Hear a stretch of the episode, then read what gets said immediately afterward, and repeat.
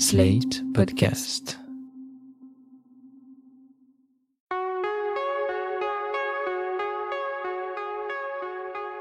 Je m'appelle Thomas Messias, je suis un homme blanc, cisgenre, hétérosexuel, et pour être tout à fait franc, je n'ai jamais vraiment été très friand de cinéma d'animation, même quand j'étais petit. Sauf que maintenant j'ai trois enfants, et qu'il m'est désormais impossible de faire l'impasse et de me détourner de ce sujet. Vous écoutez Mansplaining épisode 10, le syndrome Hermione Granger.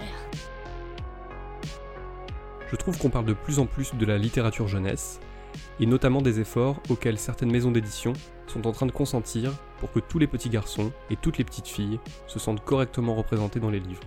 À ce sujet, vous devriez écouter l'épisode 12 de Miroir Miroir, un excellent podcast signé Jennifer Padjemi, dans lequel elle reçoit l'autrice afroféministe Laura Ensafou pour parler de livres pour enfants et de représentation.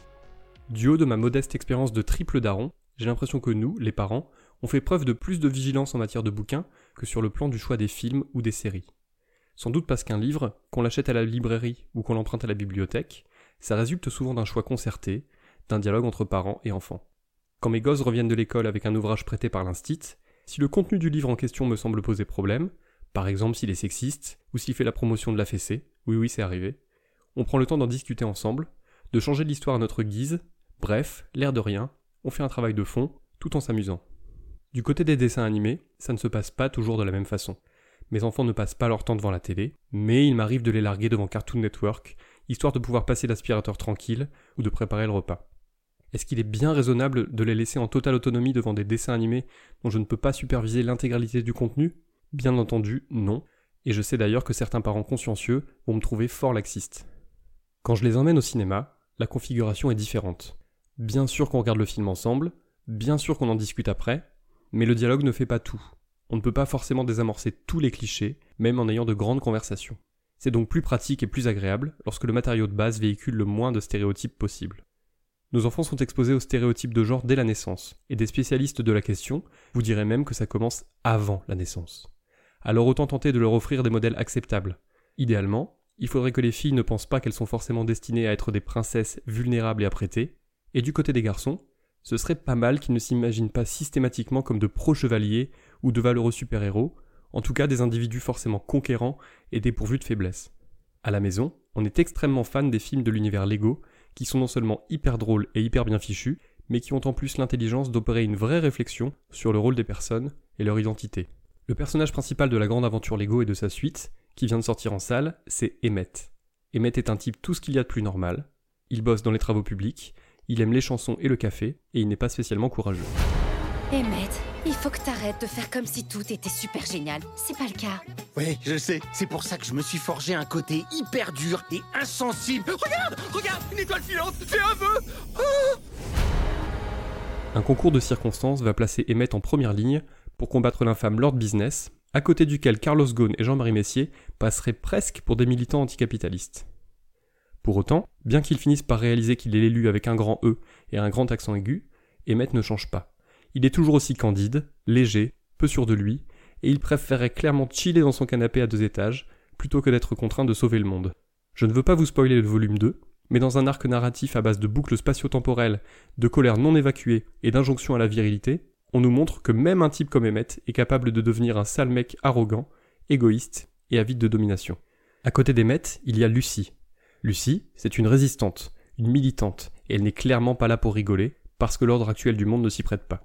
Évidemment, tout le monde aura son rôle à jouer dans la grande victoire contre leur business, y compris Emmett. Mais si on observe bien l'intrigue, c'est clairement à Lucie qu'on doit les plus grandes avancées, les stratégies les plus développées, et les instants de bravoure les plus admirables. D'ailleurs, Lucie n'essaye tellement pas de tirer la couverture à elle, qu'elle ne se rend compte de son influence que dans le courant du deuxième film. Appelez-moi votre chef le plus redoutable. Lui, là, c'est le spécial. Lui, un guerrier redoutable Bah, en réalité, les combats, c'était moi, mais... Donc, tu t'es battu et tu as construit et tu as tout déchiré et c'est le mal minable qui était le chef. Il, euh, bah... C'est un peu le syndrome Hermione Granger, principal personnage féminin de la saga Harry Potter. Hermione sauve plus d'une fois les miches de ses camarades masculins sans que ce soit réellement souligné à aucun moment. C'est d'ailleurs à ce titre que plusieurs marques de vêtements, c'est-à-dire une qui a eu l'idée et des tas d'autres qui ont copié, propose désormais des t-shirts indiquant le message suivant. Sans Hermione, Harry serait mort dans le premier film.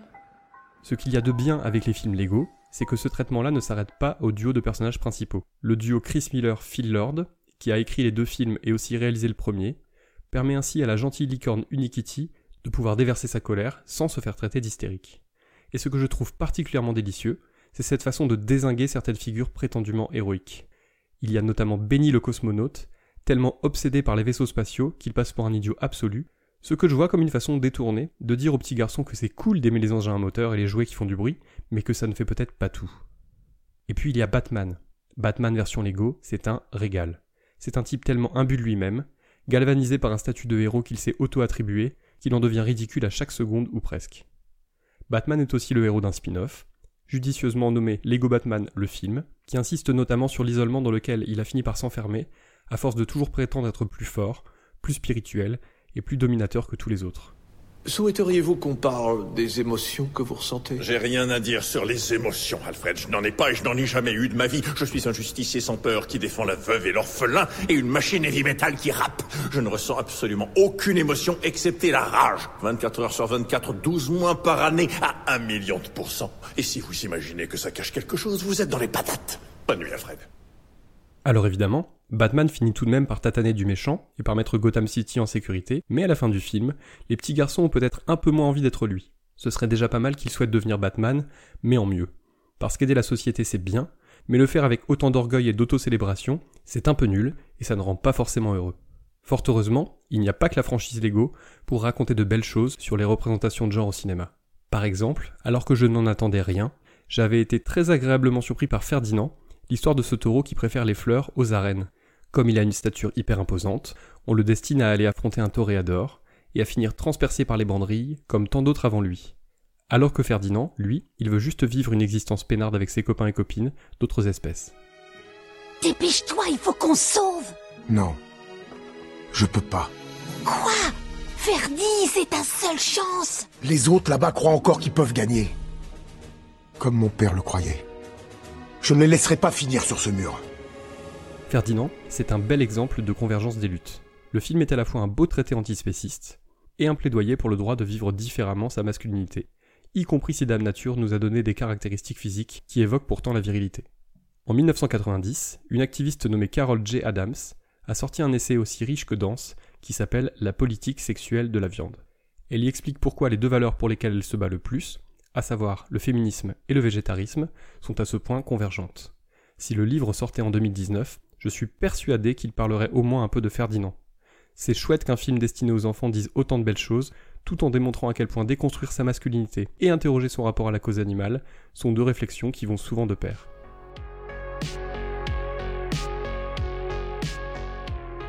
Comme il est possible que Ferdinand ennuie un tout petit peu les préados, qui risquent de le trouver un peu trop simple ou un peu trop long, alors que c'est faux, on pourra aborder des thématiques voisines avec Les Mondes de Ralph, sorti en 2012. Le héros est un bonhomme gigantesque, aux épaules larges et aux mains énormes, qui vit à l'intérieur d'une borne de jeu d'arcade où il est employé comme méchant. Je m'appelle Ralph. Et je suis un méchant. Euh, voyons voir. Je mesure 2m70, je pèse dans les 271 kilos. J'ai plutôt très mauvais caractère. Un peu comme Ferdinand l'imposant taureau, Ralph est sommé d'être du côté des bad guys, de ceux qui détruisent tout et qui finissent seuls. Alors qu'en fait, il aimerait juste avoir la possibilité de devenir quelqu'un de bien, avec une vie sociale remplie et une image qui aille au-delà de celle du simple malabar à grosse paluche. Bon, je vais vous le dire. Bah, j'ai plus envie d'être un méchant, moi. On n'a pas le droit de bidouiller le programme, Ralph. Tu serais pas en train de te la jouer turbo entre nous? Turbo? Non, je me la joue pas turbo. Non mais attendez les gars, c'est se la jouer turbo de vouloir un pote Ou une médaille Ou une part de tarte une fois de temps en temps Ou vouloir mener une vie plus sympa Ralph, Ralph, on te comprend. Mais on ne peut pas changer qui on est. Et plus vite tu l'accepteras, plus vite ton jeu et ta vie s'en trouveront améliorés. Je trouve ça super cool de voir se multiplier les héros, ou anti-héros, appelez ça comme vous voulez, qui refusent d'enfiler le costume de mâle super viril auquel ils semblent pourtant prédestinés. Et si vous voulez mon avis, ce n'est peut-être qu'un début. Car qui est en train d'arriver dans l'équation? Pixar, bien sûr, qui a toujours tenté d'innover, notamment avec ses courts-métrages, et dont le dernier né, Pearl, n'échappe pas à la règle. Comme je suis sympa, je vous mettrai en description de ce podcast le lien permettant de visualiser le film dans son intégralité. C'est parfaitement légal et c'est sous-titré en anglais. Le film est écrit et réalisé par la nouvelle venue Kristen Lester. Ça raconte l'arrivée chez Bro Capital, une start-up 100% masculine, d'une employée un peu spéciale. Elle s'appelle Pearl et c'est une pelote de laine qui parle. En moins de 9 minutes, le film montre comment Pearl va finir par intégrer volontairement les codes du Boys Club constitués par les employés de cette entreprise.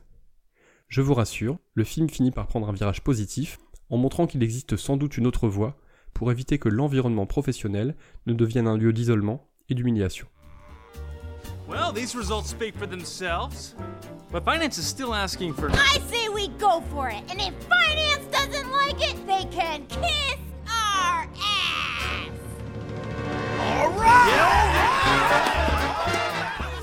Je n'ai pas toujours été le plus grand défenseur de Pixar qui soit, mais en l'occurrence, je trouve que Pearl constitue une façon absolument géniale de parler aux enfants de l'influence négative exercée par les groupes de mecs sur n'importe quel individu contraint ou tenté de les approcher, y compris lorsque l'individu en question est une pelote de laine toute rose avec de grands yeux tout ronds. Il faut parler à nos enfants de tous ces sujets, il n'est jamais trop tôt. Il faut les écouter nous raconter comment se passe la répartition des rôles et de l'espace dans la cour de récréation ou dans la salle de classe. Quand une petite fille de 3 ans rentre de l'école et vous raconte chaque soir que les filles sont gentilles et que les garçons sont méchants et passages, c'est qu'il se passe forcément quelque chose. Je vous assure que dès la maternelle, nos gosses ont des choses à nous apprendre en termes de féminisme et de masculinité. Pouvoir discuter tout ça en famille autour d'un film bien choisi, c'est encore mieux. Et leur montrer que certaines problématiques liées au genre et à la masculinité toxique sont communes au monde des enfants et à celui des adultes, je vous assure que ça les interpelle énormément et que ça peut donner lieu à des débats sans fin. C'est en tout cas tout ce que je vous souhaite si vous êtes des parents, des oncles, des tantes, des frères, des sœurs, des profs des écoles, ou que sais-je encore.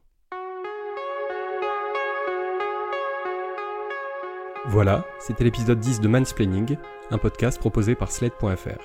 Si vous avez aimé ce podcast, n'hésitez pas à le dire en nous couvrant d'étoiles sur iTunes, 5 de préférence, et en en parlant le plus possible autour de vous. Toutes vos remarques et vos questions sont les bienvenues à l'adresse suivante mansplaining at slate.fr.